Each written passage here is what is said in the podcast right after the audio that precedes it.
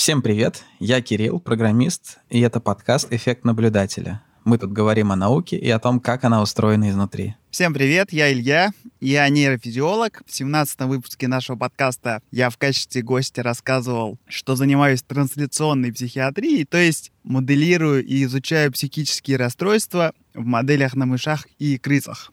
И хотя сам я специализируюсь на животных экспериментах, я, конечно, много читаю и клинической литературы, каких-то статей новых про исследования с пациентами, с людьми. И буквально с самого начала нашего подкаста я мечтал, что мы сделаем выпуск про психиатрию, такую клиническую с психиатром, который занимается наукой, но это оказалось не такой-то простой задачей найти нам такого гостя. И буквально несколько месяцев я провел в поисках, перечитывая множество статей в базах данных. И вот, наконец, нашел я такого золотого человека. И сегодня мы с вами поговорим о том, как устроена наука в области психиатрии, как проводятся клинические исследования, и как вообще обстоит дело в России с психиатрической наукой, потому что в выпуске про онкологию мы говорили, что вообще с медицинской наукой в России не очень, и вот обсудим, как в области психиатрии с этим. Так что вот, Всем привет, это математик Андрей. И чтобы обсудить психические расстройства и как их изучают, у нас сегодня в гостях Ольга Карпенко, врач-психиатр, руководитель отдела внешних научных связей психиатрической клинической больницы номер один имени Алексеева, кроме того, заместитель главного редактора журнала «Консорциум Психиатрикум», а в прошлом заведующий отделением первого психотического эпизода и заместитель заведующий учебным центром. Ольга, здравствуйте. Здравствуйте. Спасибо, что пригласили, и спасибо за такое представление. Ольга, мы сегодня будем с разных сторон обсуждать психиатрическую науку, и сразу хочу сказать, что очень хочется сегодня сфокусироваться именно на исследованиях. Понятно, что мне самому эта тема близка, и думаю, что и многим нашим слушателям интересно, потому что даже я, человек достаточно близкий к области, не очень понимаю детально, как происходят научные исследования в области психиатрии, в чем особенность российских исследований. Поэтому мы постараемся сконцентрироваться на, на научной части. Но, конечно, как обычно, будет у нас теоретическое какое-то вступление. И хотел начать я с такой вот вводной общей части, что мне кажется, что из всех областей медицины к психиатрии больше всего вопросов и обвинений в какой-то необъективности, в том, как диагностируется расстройство, где грань между нормой и патологией, и эта размытая грань приводила в разные периоды истории к трагическим всяким сюжетам. Поэтому давайте попробуем во вступлении обрисовать, как вообще мы отличаем расстройство от нормы и как мы диагностируем какие-то нарушения психиатрии. Да, действительно, вы совершенно правы. К психиатрам до сих пор очень много вопросов. Некоторые даже вообще сомневаются, можно ли их считать врачами настоящими, потому что чем они занимаются, не очень понятно. Как они меряют уровень патологии, тоже не совсем ясно. У нас же нету никаких ни лабораторных анализов, никаких измерительных приборов. Никак мы не можем ни по каким физическим признакам фактически до сих пор поставить диагноз психического расстройства. Но зато у нас есть другой инструмент. Этот инструмент — это, собственно, мозг врача-психиатра, с помощью которого он может диагностировать какие-то отклонения от нормы у другого человека. И вот эта вот как раз суперспособность, человеческая способность э, к эмпатии, способность к социальному познанию, эмоциональный интеллект, социальное взаимодействие, плюс некая теоретическая основа, которая все-таки в психиатрии имеются, имеются и некоторые критерии, они помогают поставить диагноз. И, в принципе, нельзя сказать, вот хороший это инструмент или плохой, это вопрос, в том числе и вопрос научного познания. Что более точный прибор? Это наш мозг, который обладает суперспособностями схватывать и обрабатывать огромное количество информации? Или это какой-то прибор, типа ЭКГ, который устроен довольно-таки примитивно и ловит определенные электрические сигналы. Ну, вопрос, наверное, скорее сейчас философский, а если мы так перейдем в практике, да, как мы отличаем норму от патологии именно в клинике, то у нас есть несколько критериев. И, в принципе, в медицине вопрос разделения нормы и патологии, он на самом деле во всех сферах медицины сложный. Даже если мы возьмем, например, такую конкретную вещь, как лабораторная диагностика. Вот мы знаем, что уровень гемоглобина, допустим, могу сейчас немножко ошибиться в диапазонах, ну, условно говоря, в норме от 90 до 120. А если у человека 89? А если у человека 125? Вот где эта граница нормы и патологии? Как мы понимаем, что именно такой уровень гемоглобина, он нормальный? Поэтому вопрос на самом деле не только к психиатрии, ко всем областям медицины у меня вот лично есть такие вопросы. Да, при том, что нормы, если посмотреть, с течением времени как-то еще и меняются тоже. Уровень там сахара в крови, не знаю, в начале века и сейчас как-то сильно поменялся. Да, конечно, да. И если, кстати, мы говорим про сахар крови, тут я могу даже, может быть, более или менее экспертно выступить, потому что много работала с пациентами с диабетом. Даже вот еще есть у меня вторая специализация эндокринолога, которую я не поддерживала, но вот я работала с эндокринологическими пациентами, и действительно, вот сейчас довольно жесткие критерии по уровню сахара, там не больше 5,5 миллимоль на литр. При сахарном диабете тоже, хотя вот раньше не так строго относились э, к нормализации уровня сахара в крови, думая просто, что пациент с диабетом не в состоянии этого достигнуть самостоятельно.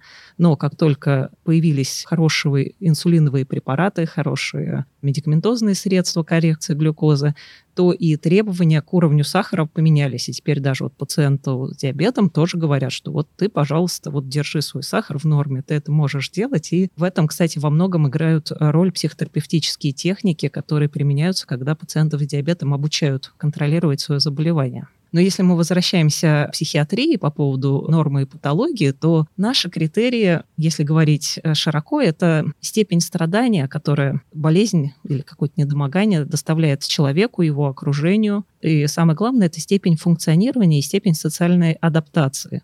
И тут, э, конечно, очень много субъективного в этой оценке. И эту степень функционирования, степень социальной адаптации оценивают как специалисты, врачи, так и сам пациент. Но и сейчас все больше и больше внимания отводится роли пациента. Точно так же, как вот даже если мы говорим про пациентов с диабетом, теперь к ним есть определенные требования, что они должны работать за свою поджелудочную железу вот прям как следует, держа сахар в норме. Точно так же теперь у нас и такие более партнерские отношения с пациентами психиатрического профиля, независимо от их диагноза. Даже при тяжелых психических заболеваниях мы стремимся к тому, чтобы пациент нес ответственность за свое психическое состояние и, в общем-то, определял критерии своего здоровья.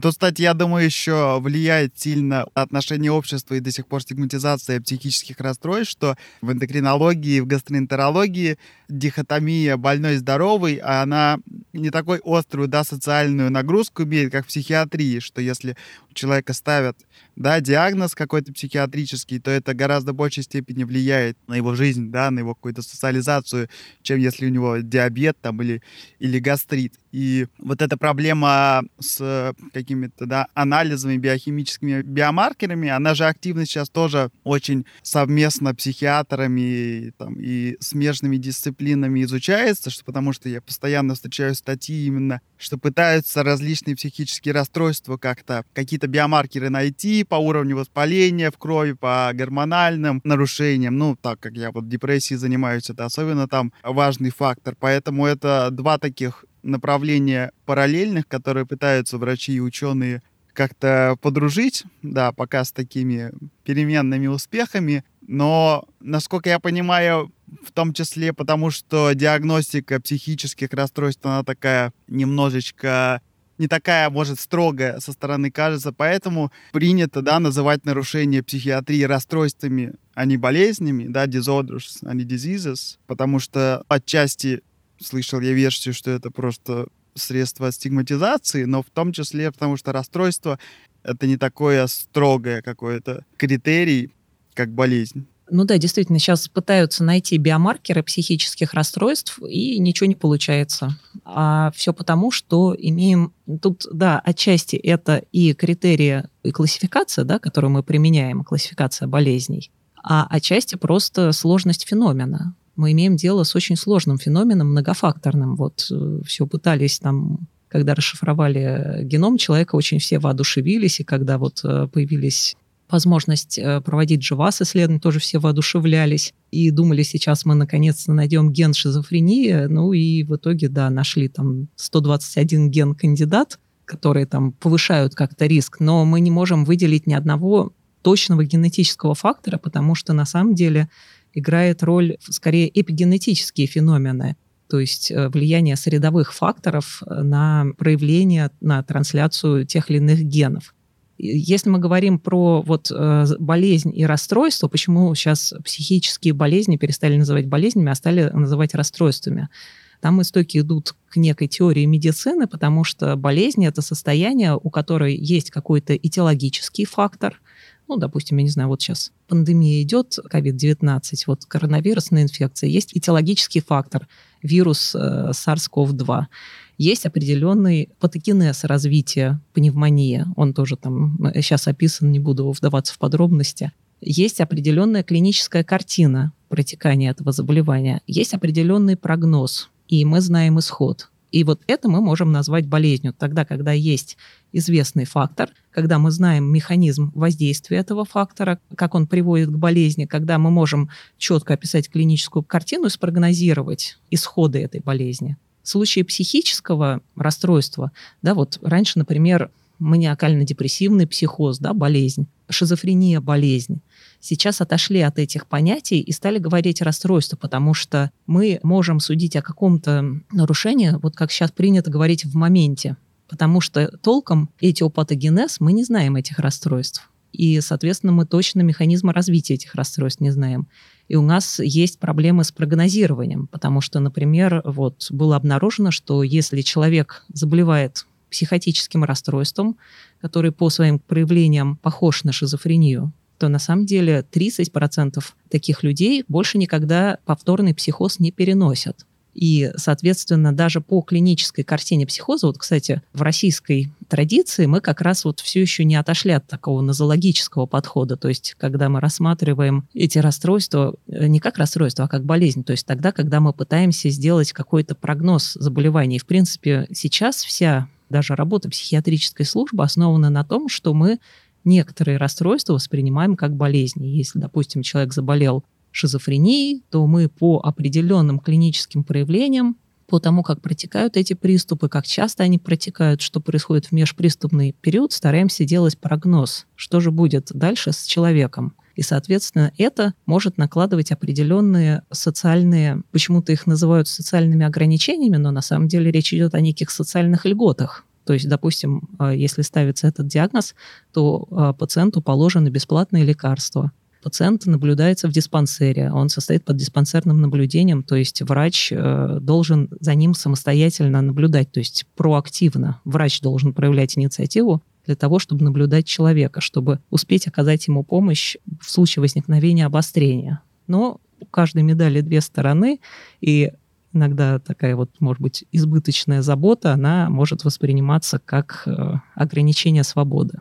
Мы, я думаю, как раз про шизофрению сегодня в большей степени, по крайней мере, в теоретической части будем говорить. И как раз это, мне кажется, такой наглядный пример, что сейчас под шизофренией же понимают целый спектр расстройств, которые объединены больше симптоматически, да, чем что по этиологии, по причинам. Шизофрения — это довольно широкий спектр различных, видимо, расстройств, про которые мы многие еще не очень-то и понимаем их, их природу. Про причину мы не знаем. Почему возникает шизофрения, мы не знаем. Да, действительно, это целая группа состояний, их называют расстройство шизофренического спектра и они могут проявляться э, по-разному, но вот можем, да, подробнее поговорить про это, потому что тоже все равно есть определенные критерии э, диагностики и оценки состояния. Итак, раз мы сегодня договорились сфокусироваться на шизофрении, давайте в общих чертах, без лишних деталей, потому что много материалов, видеороликов и подкастов про шизофрению, опишем три группы симптомов и как проявляется в основном шизофрения у разных людей.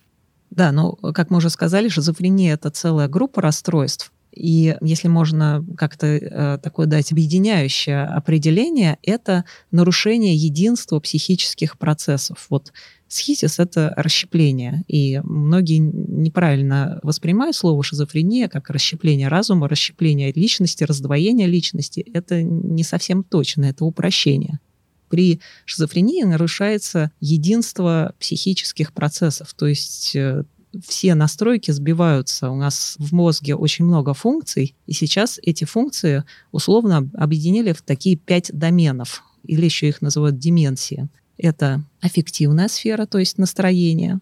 При шизофрении бывают нарушения настроения. Это сфера так скажем, восприятия реальности. При ее нарушении возникают так называемые позитивные симптомы, бред и галлюцинации. Это сфера, которая связана с э, волей человека.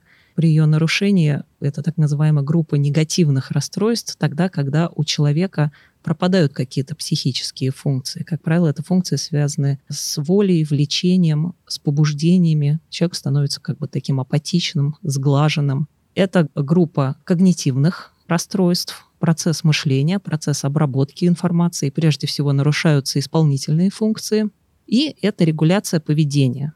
И еще вот получается пятый домен – это нарушение поведения. Таким образом, при шизофрении происходит нарушение восприятия, которое может проявляться позитивными симптомами, нарушение воли и влечений, негативные симптомы, нарушение настроения, эффективные симптомы, нарушение мышления или когнитивные симптомы и нарушение поведения. А нарушение поведения, как-то кажется, что поведение должно быть связано со всеми остальными аспектами. В чем тогда проявляется нарушение поведения? Они все, вот они как раз все между собой связаны. И, в принципе, в той или иной степени, как правило, есть все пять нарушений. Только вопрос, в какой степени э, выражена та или иная группа симптомов, потому что бывают состояния, когда, например, очень выражены позитивные симптомы. Человек активно галлюцинирует и бредит, и при этом очень часто еще и бывают, э, это сочетается с эффективными симптомами. В таком случае, вот, допустим, есть такой диагноз шизоаффективное расстройство. Бывает так, что у человека прежде всего выражена негативная симптоматика, и он может даже и не испытывать галлюцинации или бреда, но нарастает пассивность, апатия. И в таком случае человеку становится сложно завязывать социальные связи, очень часто это сочетается еще и с когнитивными симптомами, то есть ему сложно обрабатывать информацию, ему сложно выстраивать программу своих действий, и поэтому он ведет, он такой становится социально неуклюжим, он не может социально адаптироваться. Вот, как правило, при сочетании таких симптомов мы ставим диагноз шизотипического расстройства. Нарушение поведения имеется в виду в основном такие вещи, как психомоторное возбуждение, когда человек становится агрессивен, там, мечется, возбужден, вот это понимают чаще всего вот под доменом нарушения поведения. И поэтому как раз шизофрения, наверное, это из всех психических расстройств то, которое покрыто наибольшим количеством всяких заблуждений, да, мифов. И люди в массе своей понимают шизофрению, в том числе, да, то, что вы сказали, как это переводится, да, расщепленное сознание, что люди путают шизофрению с, с расстройствами личности. Ну, еще, конечно, более грустный пример, когда биполярные расстройства путают с... С раздвоением личности, расстроением личности. С расстройством личности. Но все-таки имеет место вот э, такие симптомы при шизофрении или только в части, в редкой? Откуда этот миф вообще взялся? Ну, миф э, взялся, да, э, у нас вот если так спросить, образ шизофреника, что это такое? Это, наверное, какой-то малоадекватный, неопрятный человек, который еще и может внезапно себя непредсказуемо повести. Как правило, все боятся, что он поведет себя агрессивно. Вот такой, наверное, образ складывается в основном в представлении, но я думаю, что здесь очень большую роль играют и средства массовой информации, и, возможно, какие-то художественные произведения. Возможно, это какой-то такой архетипический страх, который в нас сидит, потому что ведь изначально, если мы говорим про психически больных, их же изолировали очень э, долгое время. Вот в России, может быть, такое было исключение, потому что к юродивым всегда у нас относились с переживанием, и наоборот, их даже считали в чем-то святыми в Европе было отношение более жесткое. Их старались как-то вот все-таки от общества изолировать. И, но сейчас э, ситуация поменялась. Есть такое понятие патоморфоз психических расстройств, потому что если мы посмотрим работы психиатров XIX века, как они описывают клинические картины пациентов, в том числе с шизофренией, и сейчас, то клинические проявления очень сильно видоизменились. У нас уже нету таких тяжелых случаев. Почему это произошло, есть очень много теорий, и отчасти из-за того, что теперь изобрели лекарства, и просто люди не доходят до таких состояний, отчасти из-за того, что качество жизни в целом повысилось, и вообще забота о здоровье стала лучше там, в 20-21 веке. Но так клиническое проявление уже не такое яркое, как было раньше. А вот этот стереотип у общественности, он остался. Он еще и иногда подогревается журналистами, потому что хочется же что-нибудь такое жаренькое, такое вот э, интересное такое представить. И да, вот, к сожалению, такой вот... Мне кажется, вот в плане такого адекватного отображения вот истории человека с шизофренией, наверное, самый лучший фильм вот это «Игры разума», на мой взгляд. Потому что, с одной стороны, там показаны очень хорошо клинические проявления у Джона Нэша, а с другой стороны показано, как он, несмотря на такие симптомы, смог справиться с ними, смог их контролировать и вот даже получить Нобелевскую премию. Это вот то, что вы сказали про людей, у которых э, сахарный диабет, и они должны жить определенным способом, у них должна быть определенная гигиена, также и определенная гигиена психологическая тоже, видимо, для человека да, должна конечно, быть. Да. И если ты ее соблюдаешь, то, в принципе, наверное, можно и жить. В большинстве случаев, да, конечно, бывают какие-то злокачественные состояния, как при любых заболеваниях. Бывает такой вот плохое, неблагоприятное течение. Как правило, это состояния, которые начинаются в детском возрасте, и у нервной системы нет шанса сформироваться, нет шанса сформировать человеку социальные связи. Да, тогда прогноз не очень благоприятный, но в целом сейчас, вот если раньше задача была изоляция этих людей, и это максимум, что можно было сделать. Поместить их в какое-то закрытое помещение, там, в камеру с мягкими стенами, и все чтобы они никому не мешались и себе не, не навредили, то сейчас есть такая концепция recovery, то есть восстановление, социально-личностное восстановление пациента, максимальная его интеграция в жизнь общества, максимальная инклюзия, вот если можно так выразиться. И есть методы, которые помогают этого добиться. Я бы хотел вернуться на секунду к тому, с чего вы начали, с того, что при различных расстройствах сейчас имеется тенденция к тому, чтобы пациента воспринимать как партнера, с кем надо взаимодействовать в плане лечения. Но, с другой стороны, мы обсуждали, что при шизофрении может наблюдаться, наоборот, дефицит воли или какая-то апатия, и это же существенно осложняет, во-первых, возможность какого-либо взаимодействия, если человек не хочет вообще ничего. Угу. А с другой да. стороны, насколько я понимаю, при шизофрении может и вовсе наблюдаться аназагнозия, то есть человек может вообще не осознавать, что он болен, что у него что-то не так. Вот как эти два аспекта сочетаются? Да, вы действительно назвали такие э, две большие проблемы и неосознавание заболевания, и вот нарастание апатии, которые действительно могут мешать вот этому процессу восстановления. Что касается непонимания того, что человек болен, да, к сожалению, есть такая проблема, и, как правило, вот пациенты с шизофренией, они оказываются в поле зрения врача-психиатра только тогда, когда у них развился острый психоз. И чаще всего первое обращение бывает в стационар, когда вот человека уже по скорой помощи привозят с острым психотическим состоянием, и вот только тогда и родственники, и он сам начинают понимать, что что-то не так. Но как раз вот если человек уже попал в поле зрения врачей, то задача врача объяснить ему, что с ним происходит. Вот как раз моя диссертация и была связана с тем, что мы с коллегами разработали программу, она называется «Процесс психообразования», когда человеку с психотическим расстройством рассказывают, что это такое что такое бред, галлюцинации, что с ним происходит, почему он попал в больницу, какие его дальнейшие действия, как ему следует себя вести, как э, надо справляться со своими симптомами. И, как правило, эти занятия должны они происходить в групповом формате. Групповой формат оптимальный формат для любого образования, потому что участники могут делиться своим опытом. И для того, чтобы человеку показать, что именно с ним не так, мы можем прибегнуть к опыту других участников группы, которые, допустим, уже в эту больницу попадают не первый раз, у которых уже были психотические состояния, которые уже могут со стороны про них рассказать, поделиться своим опытом. И точно такая же методика работает и для негативных расстройств. То есть тогда, когда у человека не хватает собственной воли, то вот, не знаю, можно сравнить, не хватает у человека ноги. Ему ставят протез и помогают таким образом научиться ходить заново. Когда у человека не хватает воли, то своей волей делятся окружающие. И это может быть и врач или психолог, это может быть такой же собрат по несчастью, другой пациент, который уже понял, как справляться с болезнью большое значение имеет социальное окружение, и поэтому вот э, в этих состояниях как раз очень большое значение приобретает социальная поддержка. Окружающие люди помогают активизироваться. И вот были исследования и метаанализы про то, что вот как раз групповая психотерапия и вовлечение вот в такие групповые формы активности, они помогают пациентам, у которых выражены негативные симптомы.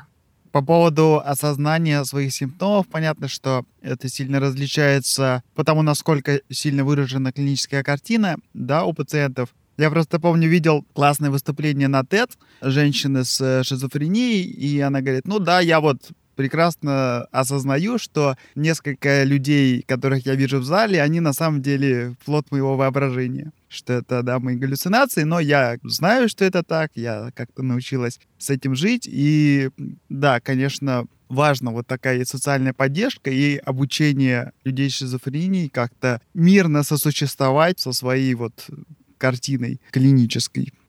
Да, именно это мы и учим, потому что не всегда можно полностью избавить от симптомов, но сами по себе симптомы не должны являться препятствием к активности. Точно так же, как при любых других состояниях. Иногда вот болит нога, но вот надо сходить на работу. Вот с этой болью идем. То же самое и здесь.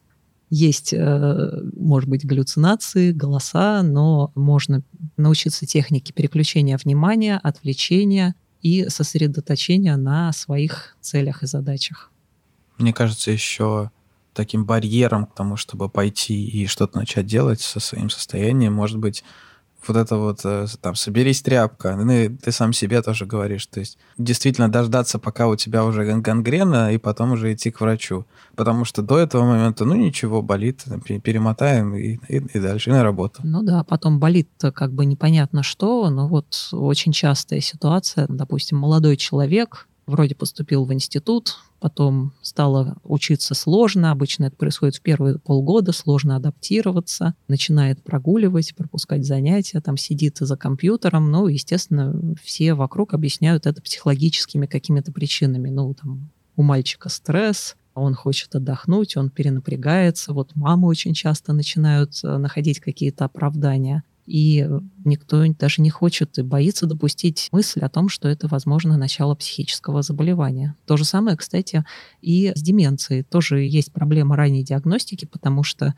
родственники до последнего не хотят верить, что вот с их родителями что-то не так, что это не просто забывчивость, это вот начало болезни Альцгеймера, например. Тут, кстати, вопрос интересный довольно широко известная проблема с диагностикой депрессии, особенно у нас в стране.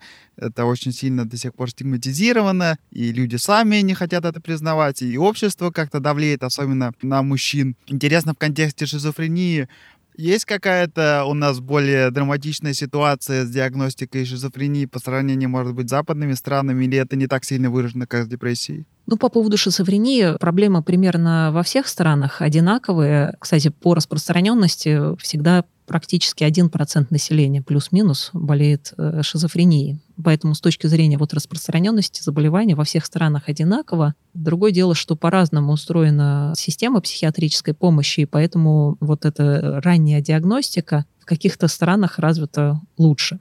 И вот как раз сейчас говорят, э, есть такой показатель длительность нелеченного психоза. И считается, чем раньше человек обратился, тем лучше, но тут э, речь идет, там, допустим, если в течение года он обратился, это неплохо. Если он там в течение двух-трех лет э, не обращается, тогда прогноз существенно ухудшается у такого человека. Есть клиники, в том числе, кстати, вот э, клиника первого психотического эпизода, которая вот была организована в Алексеевской больнице, она как раз направлена на раннее выявление и оказание помощи пациентам, которые только-только заболели этими расстройствами. Вот э, в Австралии, например, очень развито такое направление ранней диагностики, и там существуют клиники, в которых пытаются оказывать помощь молодым людям. Это называется ультравысокий риск психоза, когда у них есть определенные клинические проявления, но которые пока не настолько развиты, чтобы ставить диагноз психотического расстройства, но все равно уже какие-то первые признаки недомогания есть вопрос научной обоснованности этой, этих клиник остается открытым, потому что на самом деле мы не знаем, что делать с такими людьми, как им помогать. Нету пока что никакого эффективного профилактического лечения. И единственное, что мы можем сделать, это вот делать это психообразование, рассказывать о том, как может проявляться психоз, чтобы если это вдруг у человека начнется, чтобы и он, и его родственники сразу это диагностировали. Потом рассказывают про то, что не надо курить марихуану, потому что употребление наркотиков и марихуаны и алкоголя тоже может являться такими триггерами начала психических расстройств. Еще говорят о том, что можно посмотреть э, генетику, но, честно говоря, так себе рекомендация, потому что даже если мы найдем какие-то гены кандидата, которые включены вот в эти список э, генов высокого риска, то мы ничего толком не можем сделать. Мы даже толком не сможем сделать какой-то прогноз, будет у человека психоз или нет.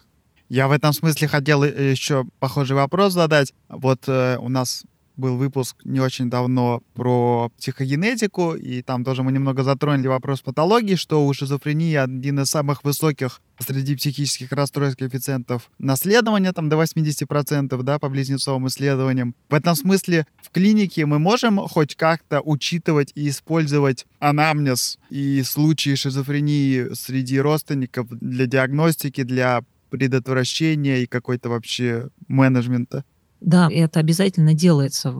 Один из первых вопросов, когда вот собирается анамнез, это вопрос про родственников. И не просто спрашивают, там, была в роду шизофрения, отвечай да или нет, а спрашивают, вообще просят охарактеризовать, опишите своих родственников. И описывают, как правило, там до там бабушек, дедушек, э, дядь, теть, то есть э, не просто родители, а еще вот такую более расширенную семью, потому что это помогает оценить состояние и хоть как-то худо-бедно спрогнозировать, что будет. Опять-таки, это э, такой вопрос, потому что очень часто родственники пациентов и сами пациенты спрашивают, можно ли им иметь детей.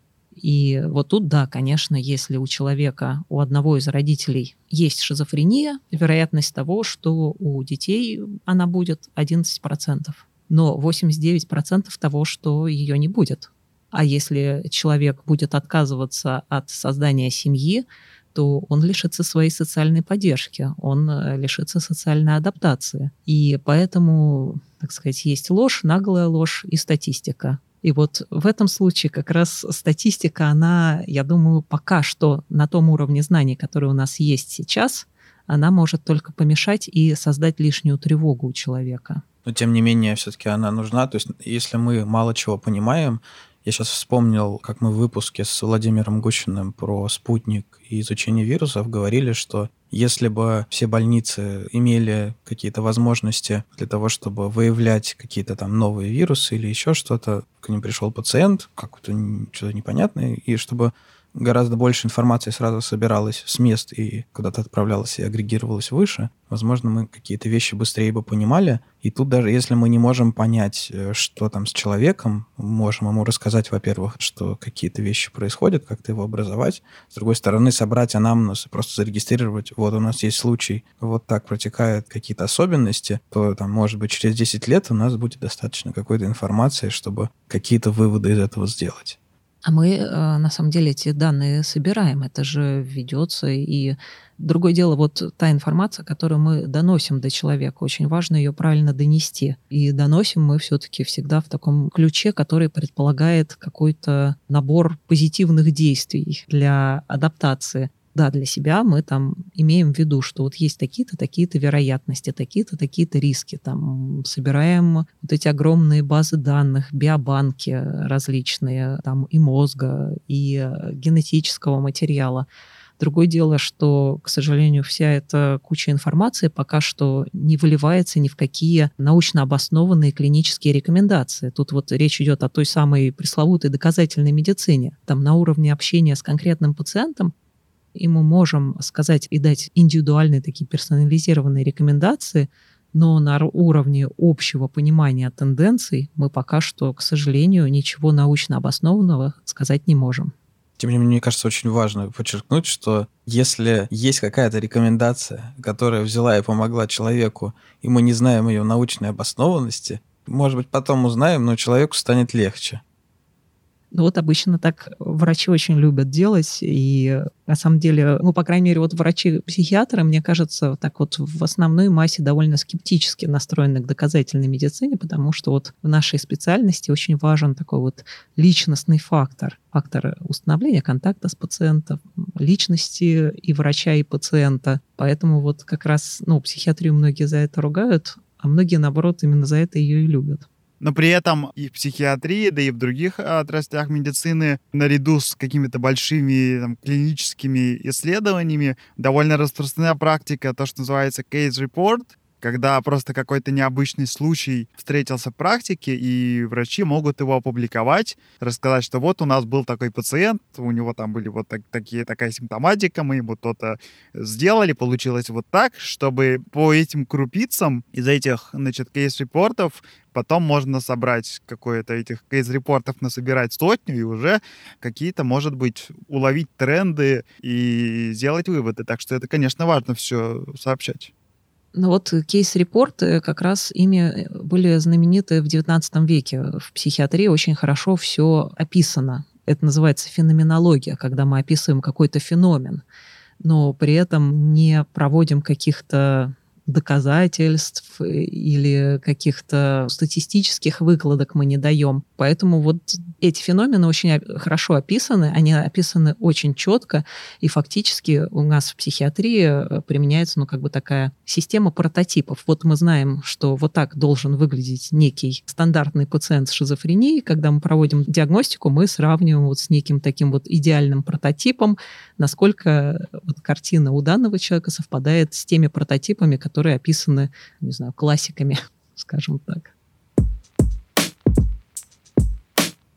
Так, мы уже плавно тогда переходим, раз мы заговорили про статьи, кейс-репорты, будем переходить к исследованиям в области психиатрии. Хотели кратко сделать введение, но тема больно интересная, многогранная, и кратко не получилось, поэтому хочется, насколько получится, подробно описать, как происходит процесс научных исследований в психиатрии. У меня самого тут куча всяких вопросов, как это организовано.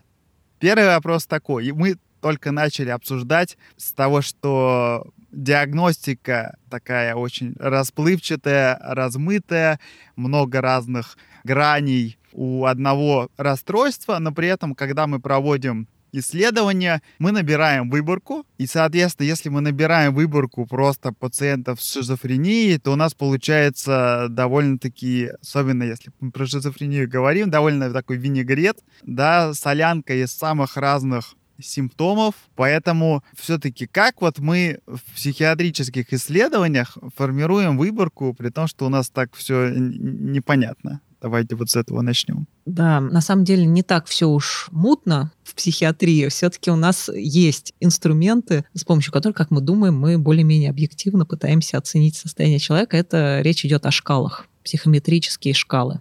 А если мы говорим про шизофрению, вот, наверное, таким золотым стандартом оценки состояния является шкала ПАНС, шкала оценки позитивных и негативных симптомов при шизофрении.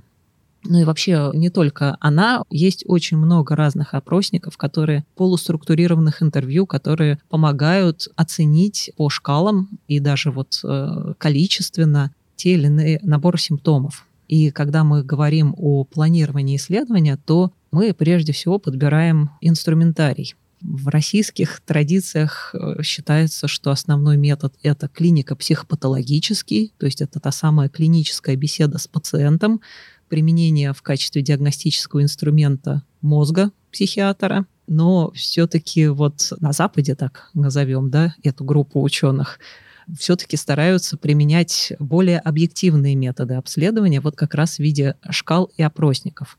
В России это, безусловно, тоже делается, но вот еще и просто уделяется большое внимание клинической беседе, просто описательной части вот э, феноменологии, про которую я уже говорила. По поводу выборок, в зависимости от того, что мы хотим посмотреть, еще же и размер выборки имеет значение. Поэтому мы, когда изучаем сложные феномены, то стараемся делать выборку побольше.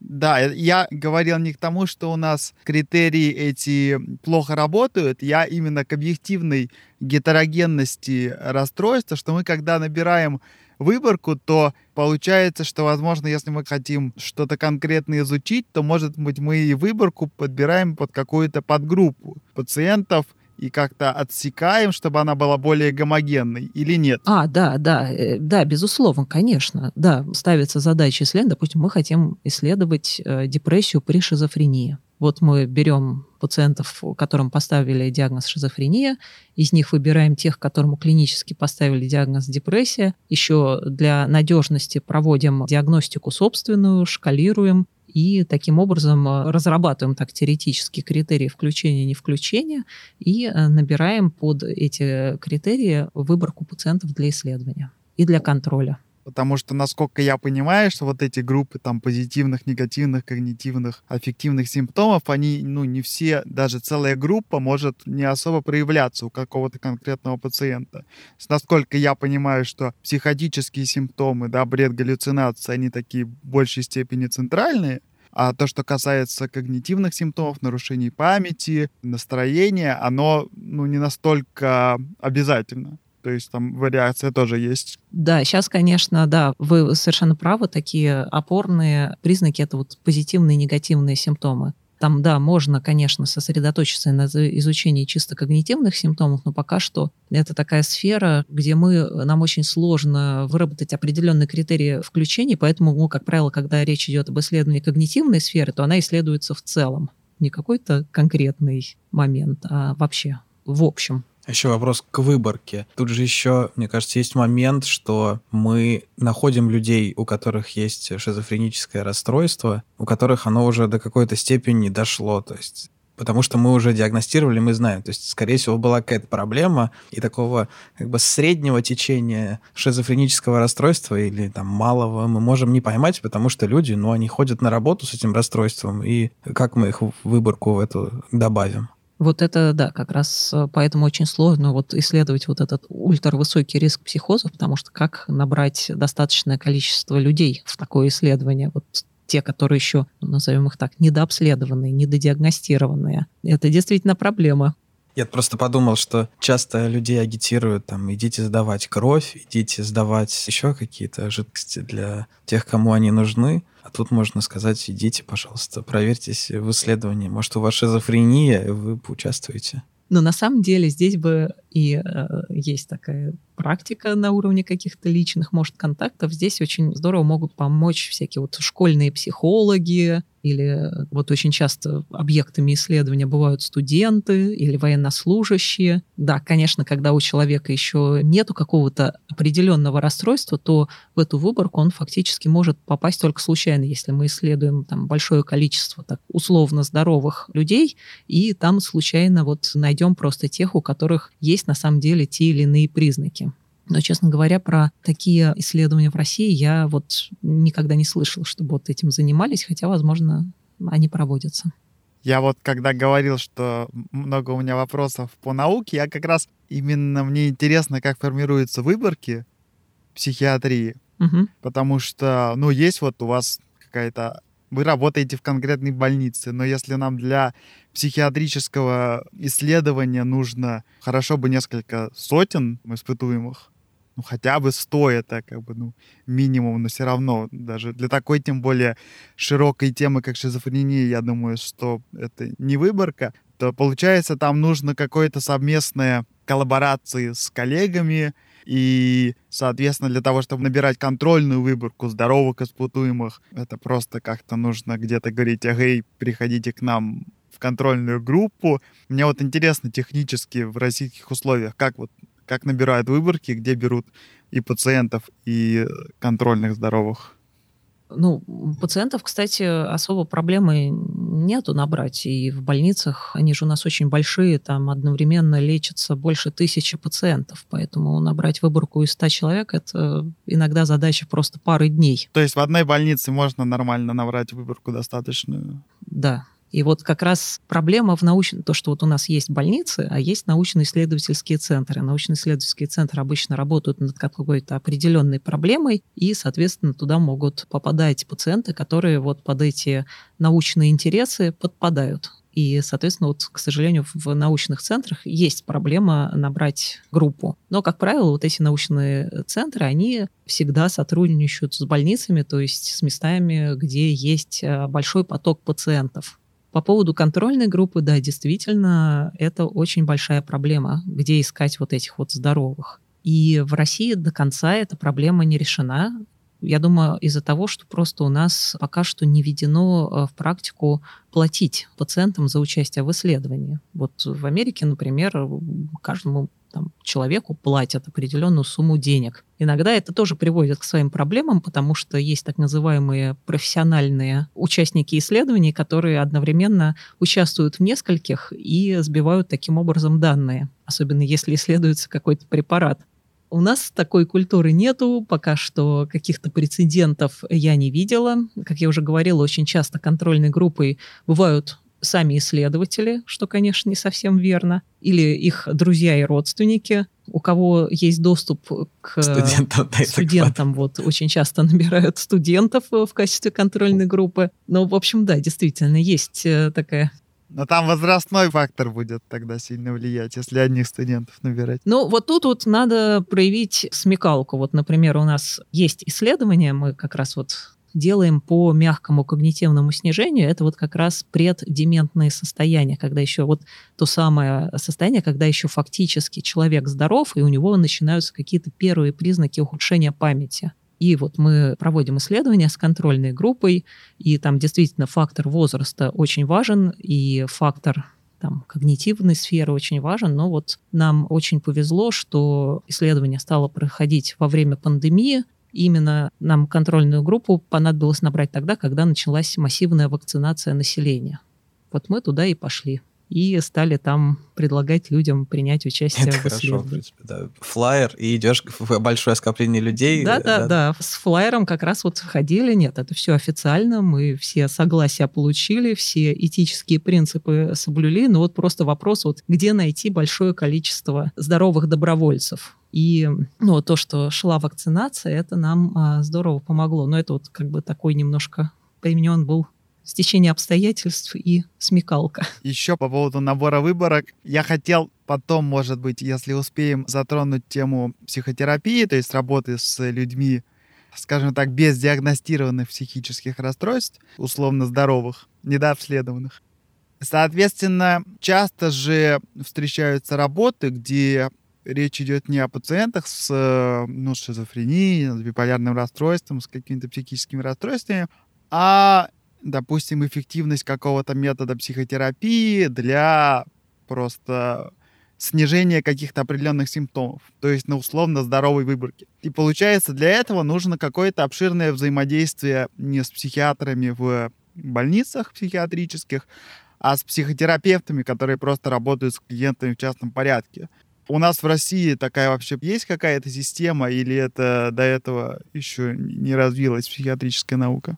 ну, исследования в области психотерапии ведутся. Я тут вот хочу немножко, может быть, уточнить по поводу психотерапии. Психотерапия ведь это на самом деле очень такой широкий инструмент, и он, психотерапия, она же, если мы применяем психотерапию, это не значит, что у человека нет психического расстройства, потому что психотерапия — это клинический метод лечения, и все-таки ну, давайте, может быть, я так дам какие-то определения со своей точки зрения, как это в профессиональной среде понимается, потому что психотерапия — это метод лечения лечение словом и лечение определенных расстройств. И психотерапия все-таки мы чаще всего применяем в каком-то клиническом таком контексте. Может быть, у человека нету каких-то выраженных нарушений, допустим, мы с помощью психотерапии лечим социальную тревожность. Вот диагноз социальное тревожное расстройство есть в классификации болезней. Это считается расстройством. Другое дело, что люди с социальной тревогой, этот феномен очень распространен, очень многие им страдают, поэтому, да, вот это такое вот распространенное, ну, как насморк, не знаю. Ну, да, я тут просто, мы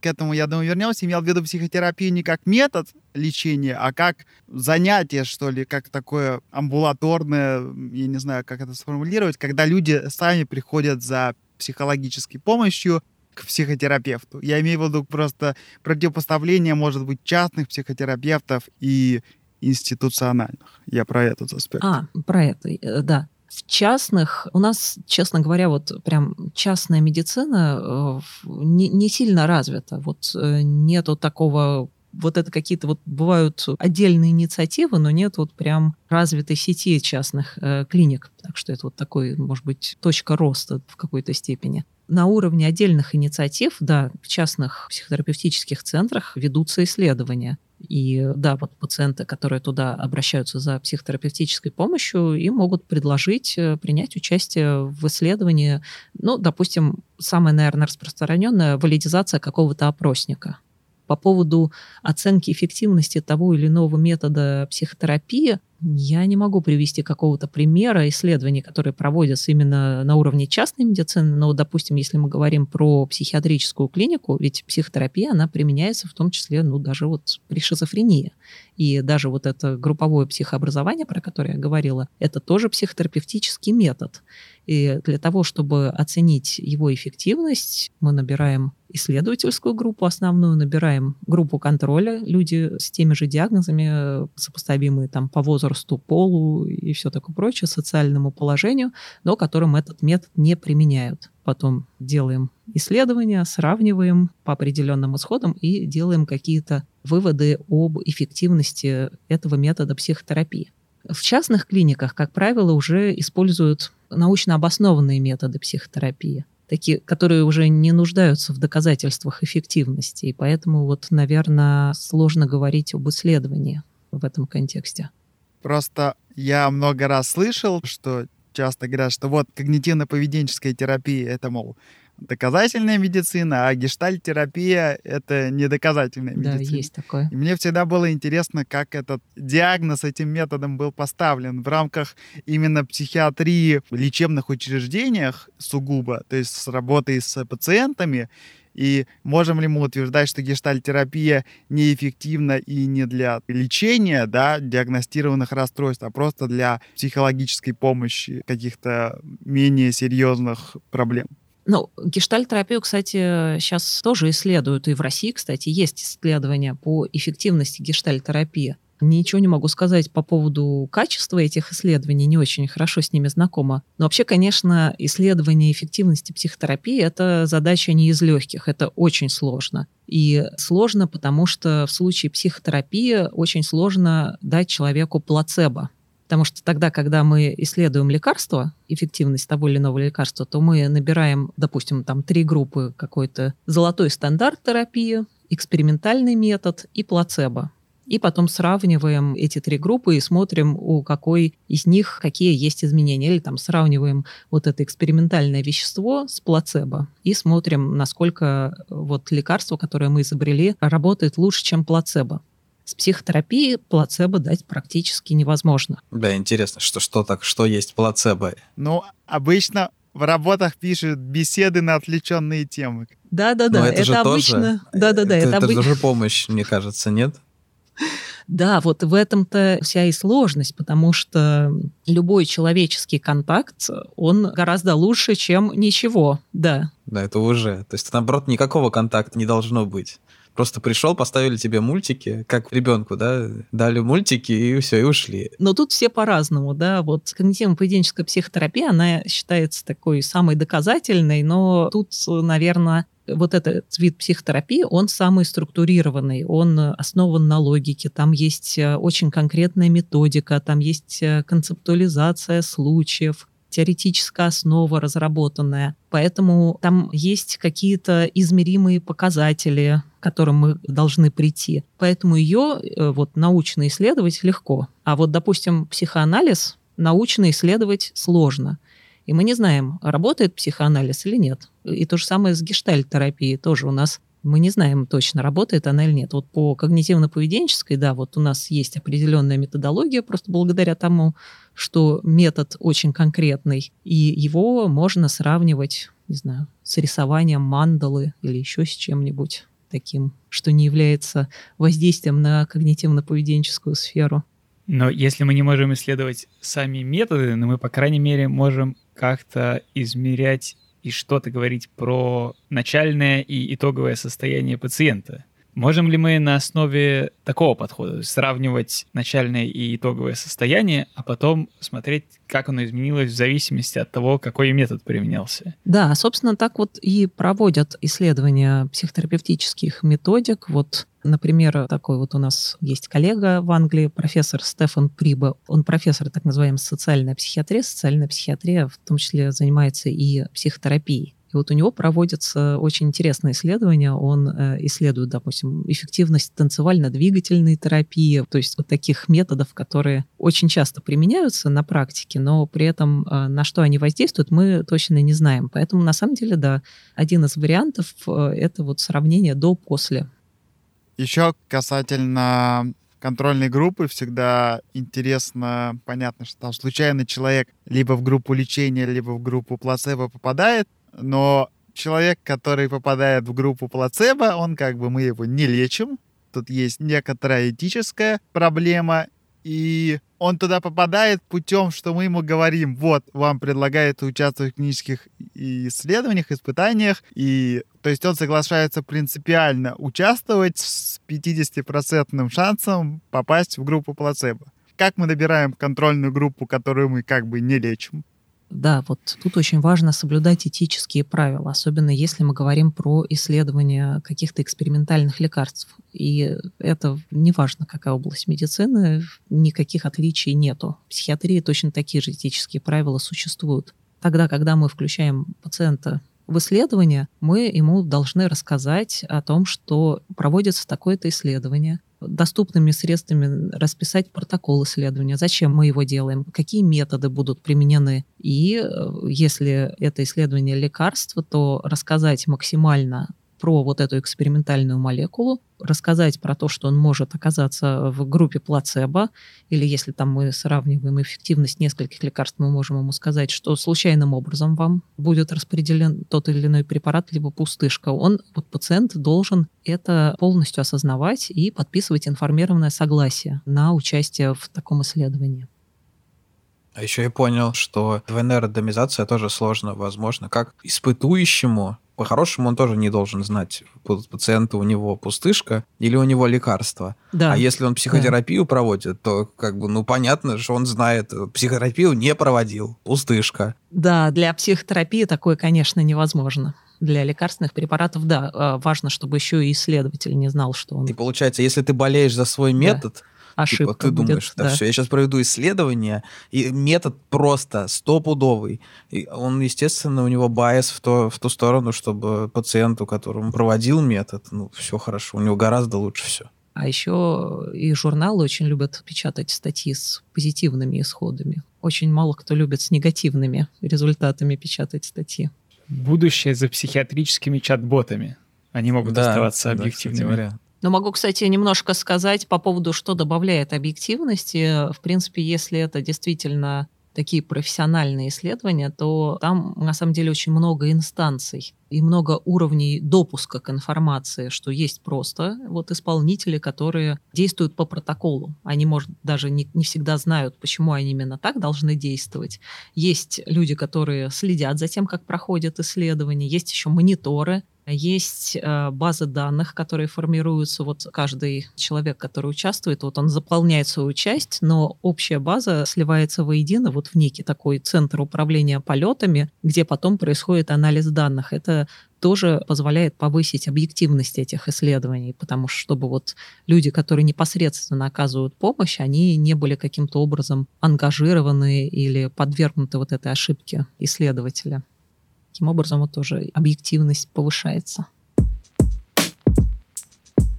Так, ну мы в целом обрисовали, как происходят исследования клинические в области психиатрии, и можно теперь перейти к самому насущному и болезненному вопросу, что же не так с этим всем делом обстоит в России потому что вот мы, как я сказал в обсуждали этот вопрос в выпуске про онкологию, но вот предварительно обсуждении Ольга подтвердила мои опасения, что психиатрии дело обстоит еще более грустно, чем в остальных областях медицинской науки. Что мешает российской психиатрии развиваться? Тут, наверное, какие-то ряд просто исторических факторов, которые есть в нашей стране. Например, вот для сравнения, самая, наверное, развитая наука в области психиатрии, наверное, в Англии. И вот мне в свое время очень советовали, что если я там хочу в этой области развиваться, ехать именно туда. Потому что там сохранилась традиция научных исследований. Она ни разу не прерывалась научно-исследовательские центры, они никогда никуда не эвакуировались во время войн, никуда не переезжали, там все время шла научная работа. И поэтому они вот сохранили такую преемственность и традицию.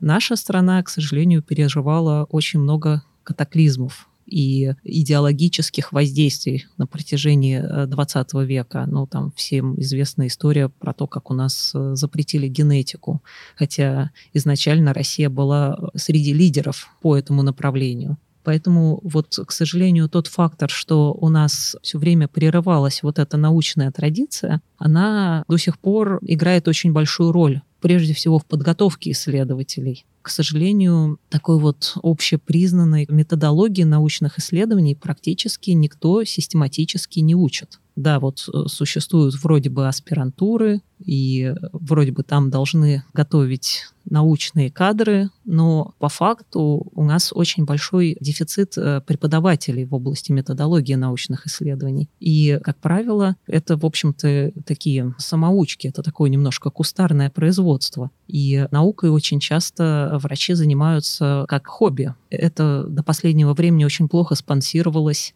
не было никаких э, социальных э, льгот людям, которые занимаются наукой. И поэтому вот э, люди этим занимались между делом, не делая это своей основной профессией. Я думаю, что вот источник всех проблем, которые мы сейчас имеем, изначально в этом. С другой стороны, если человек использует науку как хобби, занимается наукой во что бы то ни стало, не благодаря, а вопреки, то плюс в том, что у нас обычно подбираются довольно-таки мотивированные люди, и сейчас, когда мы выпускаем журнал, это очень заметно, потому что у нас есть и российские статьи, и зарубежные статьи. И рецензенты у нас очень часто такие зарубежные, уже ученые такие признанные, которые уже вот, так сказать, наработали себе такое доброе имя и какой-то авторитет. И все отмечают, что в России очень креативные исследования. Очень креативно сформулирован вопрос исследовательский. Но очень большая проблема в методологии и даже на уровне методологии написания статей.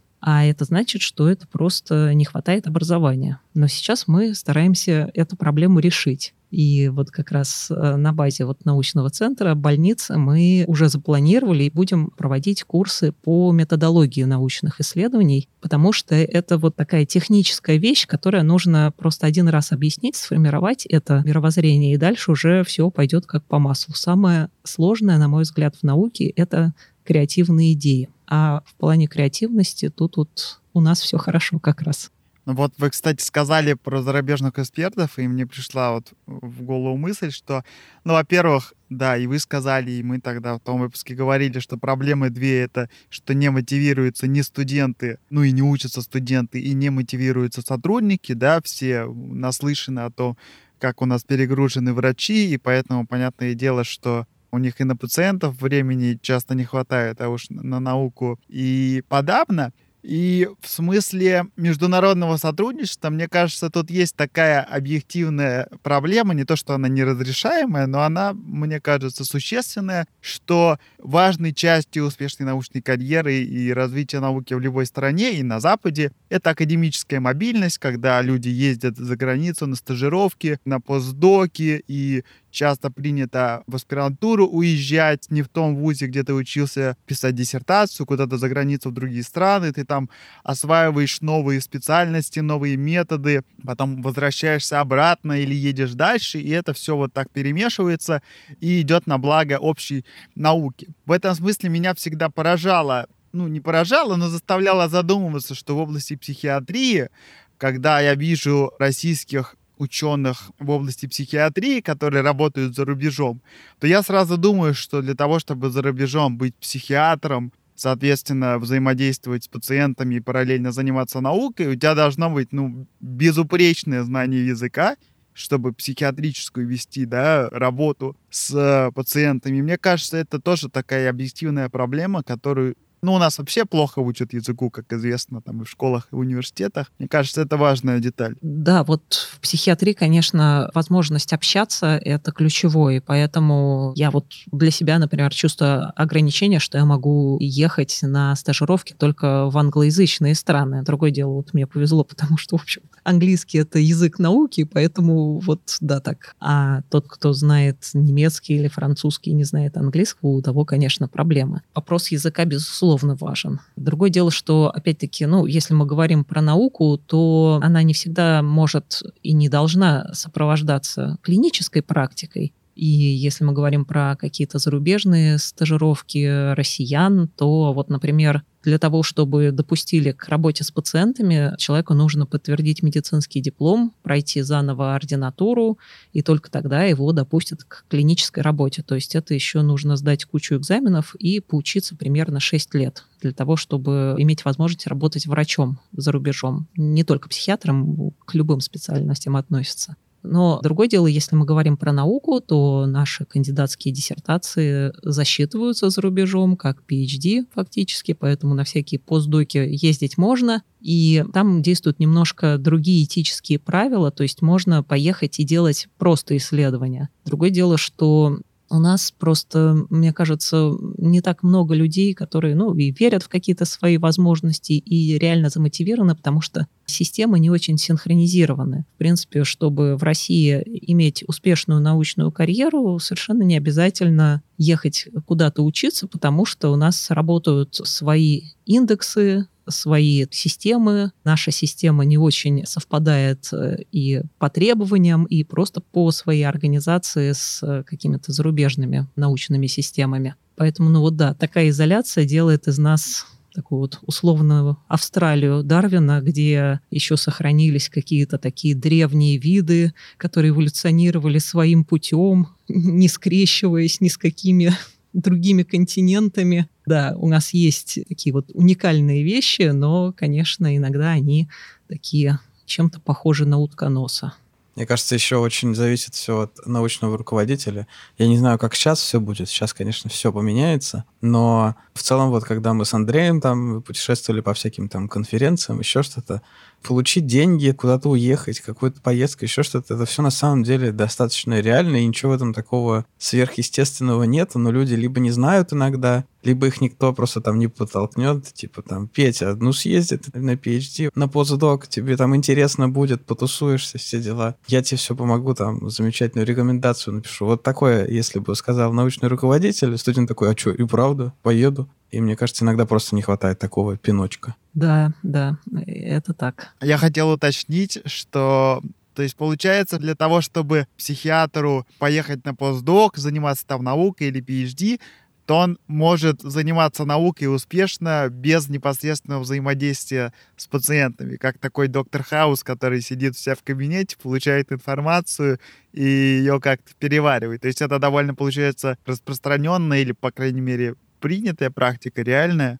Лечебная работа и научная работа — это разные вещи, и там разные квалификации. Вот там Хаус, он же MD, medical доктор, то есть, значит, он клиницист, врач практический. И у них там отдельный для МД экзамен. Чтобы заниматься наукой в области психиатрии, не обязательно даже быть врачом-психиатром. Это можно, но не обязательно. Вот я там была в отделении как раз социальной э, психиатрии в Лондоне, и там очень большой исследовательский коллектив. Вот они как раз изучают разные методы психотерапии, те самые исследования, про которые вы э, спрашивали. И в основном это психологи, при том, что даже иногда те, которые не являются клиницистами, не занимаются непосредственно психотерапией, да, там есть и врачи, но для того, чтобы делать исследования, не обязательно обладать медицинскими навыками. Вот и как раз в этом может быть и слабая сторона, и сильная сторона, потому что, с одной стороны, когда человек не является специалистом и просто работает по опроснику, это такая объективность. Он просто фиксирует то, что он видит. Но в то же самое время в этом есть и слабая сторона, потому что когда профессиональный врач-психиатр работает с опросником, он ловит еще и разные нюансы. Но проблема может заключаться в том, что он может э, слишком много вносить субъективизма в оценки. Сложно отделить вот свою врачебную сущность от э, сущности беспристрастного наблюдателя.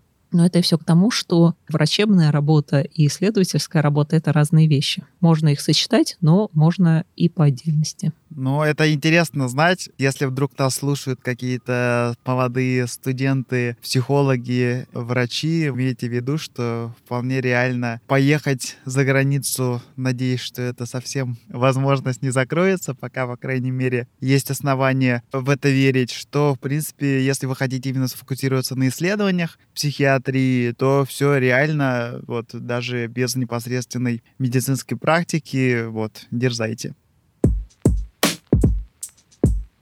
Так, давайте попробуем проиллюстрировать методологию на примере конкретного исследования.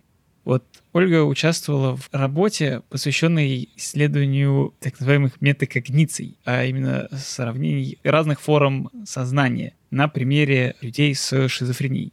Давайте попробуем объяснить нашим слушателям, в чем там дело и как это было проделано. Но вообще вот это понятие метакогниция, оно на самом деле очень сложное, и на самом деле очень сложно подобрать русский аналог этого слова. Наверное, вот метакогниция — это такая калька с английского языка, а по-настоящему на русский язык надо было бы это перевести как метапознание. Мета — это значит над. То есть, когда мы говорим про метакогниции, это значит, мы исследуем то, как человек наблюдает со стороны за своими когнитивными процессами за познанием мира. И концепция эта вот как раз была разработана Полом Лисакером, который является главным исследователем и основным автором в этой статье. У него есть целая теория метапознания при шизофрении. Это вот как раз тот самый когнитивный домен расстройств изучается, про который мы уже упоминали. Но изучается он в такой сложной, ну даже я бы сказала, в такой философском аспекте. Это то, как сам человек исследует себя и оценивает себя в болезни, себя в контексте окружающей среды, себя в социальном контексте и себя в контексте взаимоотношения с другими людьми. Потому что, в принципе, если мы говорим про когнитивные нарушения при расстройствах шизофренического спектра, то это ну, не такие простые функции, как, например, память, внимание, концентрация внимания или его переключение. То, что, вот, кстати, в основном исследуется при различных э, нарушениях интеллекта или при деменции. Когда мы говорим о когнитивной функции при шизофрении, то мы говорим про исполнительную функцию, про функцию анализа и синтеза информации, которая поступает к нам от окружающего мира и от нас самих как вот такой антенны, которая ловит различные сигналы извне и изнутри. И в этом контексте очень важно так называемое социальное познание. То есть то, как человек воспринимает различные сложные ситуации. И на самом деле вот это для нас также привычно, ну, как, например, говорить на русском языке. А если мы попробуем разложить вот эти вот различные наше поведение и восприятие социальных ситуаций, то на самом деле мы поймем, что наш мозг анализирует очень много информации. Даже вот если, например, привести какой-то простой пример, например, а, нам нужно, а, мы не знаем дорогу, и нам нужно спросить, как пройти в библиотеку, например то это целое очень сложное социальное действие, потому что нам нужно выбрать человека в толпе прохожих, который, скорее всего, знает, где находится библиотека. То есть нам надо провести скрининг всех, кто проходит мимо, и выбрать из них тех, кто... Человека с книгой в очках. С книгой или хотя бы такого человека, по которому как-то вот что-то намекает на то, что он иногда читает книги. Налет интеллекта. Да. Вот попробуйте выбрать, да, вот идут прохожие, кто из них знает. Потом, а, скорее всего, нужно выбрать того, кто ориентируется в этом районе, то есть тот, который идет уверенно, а не где-то блуждает и сам ищет какую-то дорогу. Потом нужно правильно подойти к человеку так, чтобы он не испугался и не шарахнулся, и не принял нас за какого-нибудь камевоежора или свидетеля Еговы. Правильно задать вежливо вопрос, так, чтобы человек понял, что мы от него хотим. После этого, самое главное, нам нужно понять, что он нам рассказал и понять, можно ли этому человеку доверять, потому что очень многие люди показывают уверенно дорогу, при этом не зная на самом деле, что они показывают. То есть даже в таком простом действии наш мозг совершает очень много анализа. Аналитическая функция задействована и очень много навыков задействовано. И вот как раз когнитивные расстройства при шизофреническом спектре, они, вот я говорила, что нарушается единство психических процессов. И э, людям бывает очень сложно правильно понимать социальный контекст. Именно поэтому вот пациентов шизофрении часто над ними смеются, считают их какими-то чудаковатыми, именно потому что они не очень понимают, как правильно себя вести в тех или иных ситуациях. Они могут иногда как-то неуместно шутить или, там, не знаю, могут уходить в процессе разговора. Им очень сложно соблюдать какой-то этикет. И вот мы там, может быть, образ какого-то сумасшедшего ученого, он обычно вот такой. Поэтому эту функцию тоже можно померить. И вот как раз вот эта концепция метакогниции, то, как человек способен вот как бы со стороны на себя посмотреть и оценить э, себя в контексте ситуации, вот э, является предметом этого исследования. Э, я понимаю, наверное, это сейчас очень все сложно и мудрено звучит. Это действительно довольно ну, такая сложная у Пола Лисакера концепция, но он, вот несмотря на всю сложность, он умудрился разработать опросник, который измеряет эту метакогницию, при том, что он выделил несколько уровней метакогниций, которые связаны непосредственно с когнитивными функциями, память, внимание, удержание информации, информации, там, анализ информации, так и с более сложными когнитивными функциями. Восприятие себя человеком, и тут мы говорим про критику, ту самую к состоянию, как человек воспринимает болезнь, как он воспринимает себя в болезни, как он наблюдает за работой своего мозга, может ли он отделить себя от болезни. Потом оценивается, как человек взаимодействует с окружающими, легко ли ему понять э, контекст ситуации, легко ли ему понять эмоции других людей или дать трактовку той или иной социальной ситуации. И в конце концов оценивается... Это то, что вот называется theory of mind, да? То да. Есть... Да, да. То, что нарушается и при аутистических расстройствах, и, видимо, при шизофрении тоже. Да, конечно. Я сейчас теорию большого взрыва пересматриваю, и там табличка сарказма. Да, вот. Раз. Это, кстати, очень хороший пример. Вот как раз Шелдон, ну, э, там считается, что показали синдром Аспергера. Это такой высокофункциональный аутизм. Но вот как раз это очень хорошая иллюстрация, да, как вот человек не мог понять, когда был сарказм, а когда говорили серьезно. Да, вот это именно об этой функции идет речь. Ну и в конце концов, там, если мы продолжим этот пример из теории Большого Взрыва, он же потом, под конец, вот уже в последних сезонах, он же научился различать сарказм уже даже без подсказки. Вот когда он у своей девушки, это же сарказм, она говорит, да, сарказм, да, молодец, все, все правильно. У него там в конце концов э, социальный интеллект развивается, и, наверное, там, я не знаю, если не буду спойлерить, но вот особенно вот, наверное, в последней серии это был апофеоз. Это, если по Полу Лисакеру, это уже у Шелдона Купера было мастере, мастерство, когда он смог оценить ситуацию во всей ее полноте, себя в контексте этой ситуации, понять эмоции всех окружающих людей и выстроить адекватную ситуацию модель поведения. Вот эту такую сложную когнитивную функцию как раз мы и изучали в ходе этого исследования. И мы применяли как раз вот опросник Пола Лисакера, его авторскую такую методику по измерению метакогниции, и использовали более стандартные методы, конечно, было очень сложно подобрать эти методики, но вот там, например, использовали лица Экмана для оценки эмоционального интеллекта.